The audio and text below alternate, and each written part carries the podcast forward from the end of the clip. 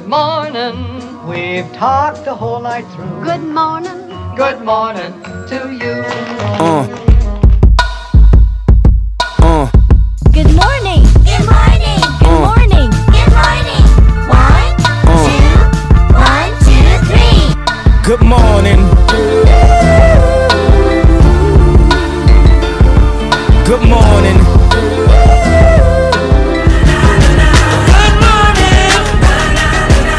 The rest of my life gonna start today. G'day, thanks so much for getting our Saturday morning updated preview edition of Turnbull Stakes Day. Flemington, Vince Accardi, it's a glorious morning in Melbourne. How are you expecting Flemington to play? Good.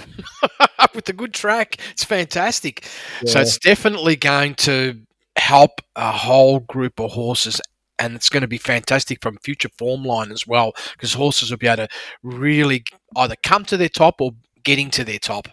Absolutely. All right. Now, open up your race speed profiles because, of course, if you're getting this, you're getting the final edition race speed profile. So read along with us while we uh, speak our way through. Uh, race one, Vince, I've worked with you long enough. I know you don't uh, believe in stories off barrier trials so, uh, or jump outs. And um, in this case, you're just going to give race one a miss. Oh, for sure. Ho- hopefully something solid jumps out of the ground for future betting. Okay, race two there, I am Benny. No, no, that's a scratching. So the market's pretty much gravitated to this being a two-horse race in Vizanari and the Garden. Character does have ability. As far as uh, what you're expecting, first up from Vizanari, last prep, exploded at Pakenham, but really came to play, was wound up. I'm just wondering, from position and running perspective, the Garden probably sits in front of it and it has to run it down. And this is why both of them have got such a solid chance in the race. They get the golden race shape, and it's not going to be a high-pressure race. This you couldn't start in a better way for Vizanari in terms of kicking off your campaign, and it's going to get the golden run. Well, it'll get the golden run now. Just let me ask you from a price perspective here. One's one dollar eighty, Vizanari. The Garden, it's about mid-fours. Uh, from a, I know you don't do prices in your race speed profiles, but you'd have to think that uh, Craig Williams is going to get his opportunity to give a monster kick here at the top of the straight. For sure. I have no doubt about that. Maybe Holborn will play some sort of a role as well in terms of what that's going to do to the mix up front, and that may change Craig's tactics in terms of what he's going to do. In, in, in from my view, is when's he going to pull the trigger to say, yes, let's go. It, hopefully, it doesn't go too early. That's the big key.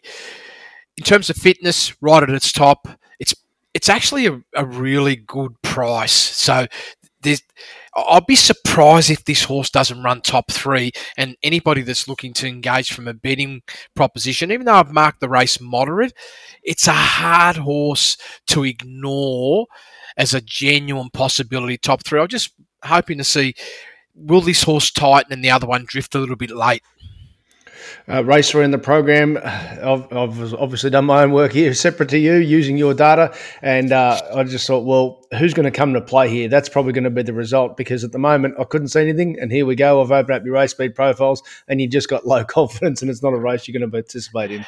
No, and, and the thing is, I can see that, you know, one of the key runners is pretty short, and I'm, I guess if people are going to venture into the race, if you're confident to avoid the favourite, then there might be some value.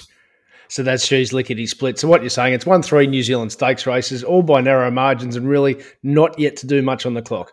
No, I haven't got the profile for it. It's, you know, it's a genuine sort of minus five, sort of six runner, and I'm feeling that, well, let's see. Maybe you're going to be a big improver here in Victoria. I'll just wait and see. happy, happy to watch and learn. So race four on the program here. Look, we put a, put a big stamp on uh, on on the the likely leader, Pride of Jenny, after it uh, ran so well at Caulfield. And what we wanted to underline in our sizzlers was that it had improvement to come, because this race last year produced her P B. So if she does that again, can anything run her down? That's probably the question, because uh, the the invitation's there for her to run to her best. I really do feel it could be a difficult horse to run down again. It's going to get the lane bias on side. Doesn't appear to be any real pressure other than itself.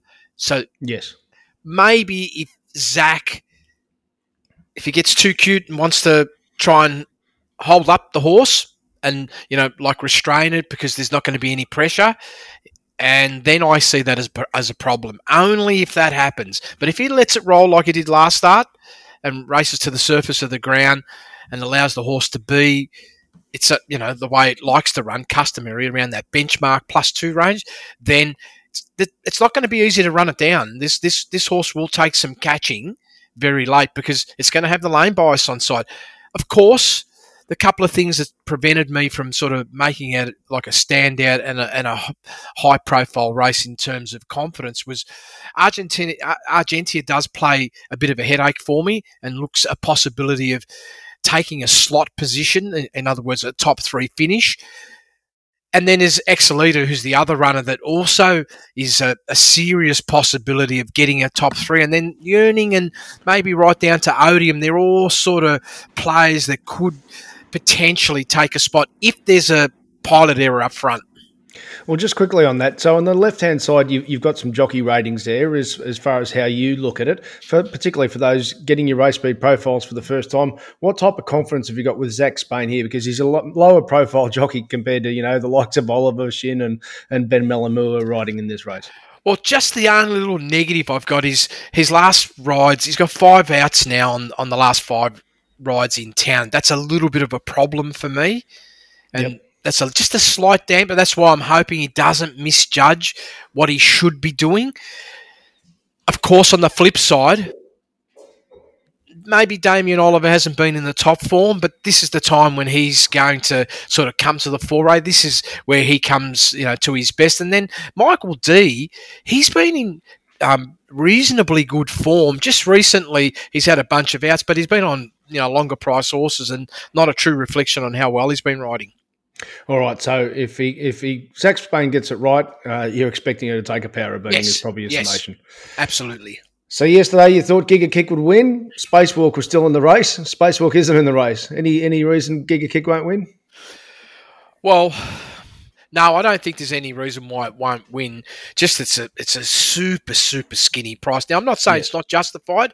Just doesn't work for me in terms of the way I like to participate in the race, and and I'm nervous to try and back anything else around it. I'm not that sort of a player. I don't say, okay, well, because I can't get the price on you, I'll go to my second or third pick. No, if I don't get the price for the runner I want, I don't play.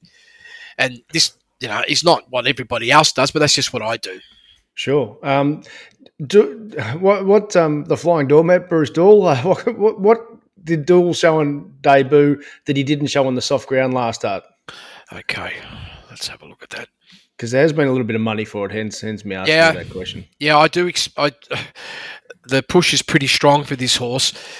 Realistically, when you look at that very first race start, going point four above benchmarks, it's good speed for Flemington up the straight. And then we've seen this bit of a softening over the last three sections, but I actually felt that even though the horse was deteriorating velocity, it actually continuously maintained that ground. In other words, like it wasn't sort of just dropping off badly over the last two or three hundred metres. And then first up this time, you can just see in that ground condition to go out even harder than what it did in its very first race start was a real, you know, I actually felt that worked against the horse for that run. But in terms of conditioning, I'm expecting this horse to improve five, six lengths off that run. All right, well, if that's the case, Giga Kick's going to have to come to play. That's that's the reality.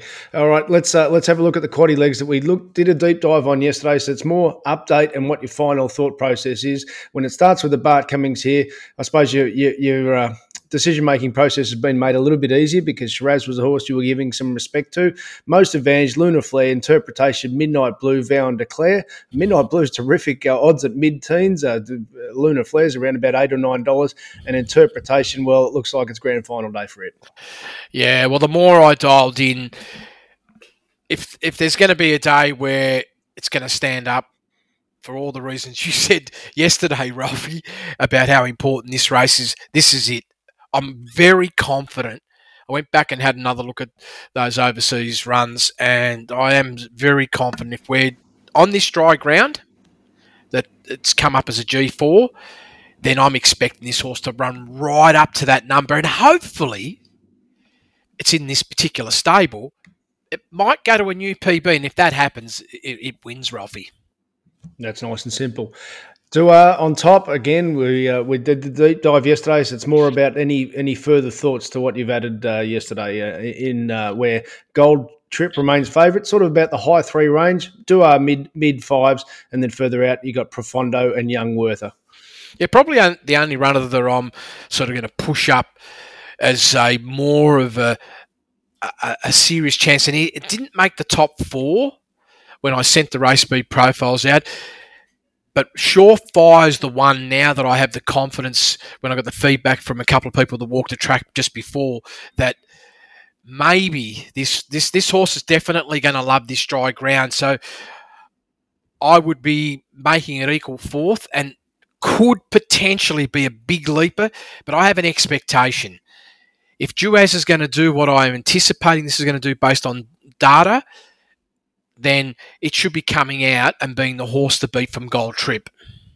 Nice and simple there. That's the Turnbull. All right, up the straight again. Yesterday you were keen on Rockin' Horse and Swats That. Um, Rockin' Horse is about seven dollars. Swats That, six dollars favourite. It's a wide open race. There's lots of horses, as we mentioned yesterday, with good straight track form that probably will be coming to play on the good ground here. You've summed it up with Rockin' Horse, Swats That from Serious Suspect and Baller. Any change to your thoughts from yesterday or further additions?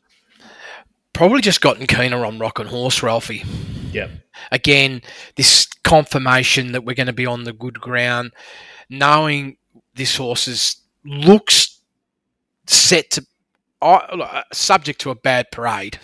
But if the horse parades the way I'm anticipating it should parade, then I can expect this horse to go very close to a P B. I'm not saying it's going to do a new P B, but it doesn't have to. It just needs to run up to its P B and just ticks all the boxes, Ralphie. I'm so keen on this horse. And I, if I'm going to be really technical, the, the one thing that's stopping me from making an A-grade bet for me is the rider. And for that reason, I'm making it a B-grade bet. That's that's that's the only variance I have. If it was uh, if it was D-Lane or Oliver, and I'm not knocking Maloney, by the way. It's I just would rub, Yeah, I'd just rub a stamp at A-grade bet and be super confident to launch into it.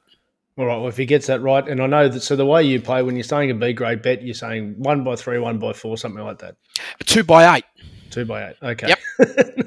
No, nice and simple there, and make it up from, from yourself on whatever your own personal comfort level is, of course, as we always say, with gambling responsibly. And in the last race here, low confidence race. Yesterday was a dartboard. Are we, uh, we still got all the darts in our hand?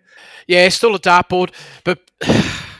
Um, I am reasonably confident that you probably don't have to go really wide now in terms yep. of the last leg of the quaddie, and I'd be fairly confident that you could stick to the top four that we have in the M A, and maybe if you're just looking for something a little bit wider. I just left the nine out. Uh, you know, if you wanted to include that, you could, but myself personally, I'd be sticking to the top four here.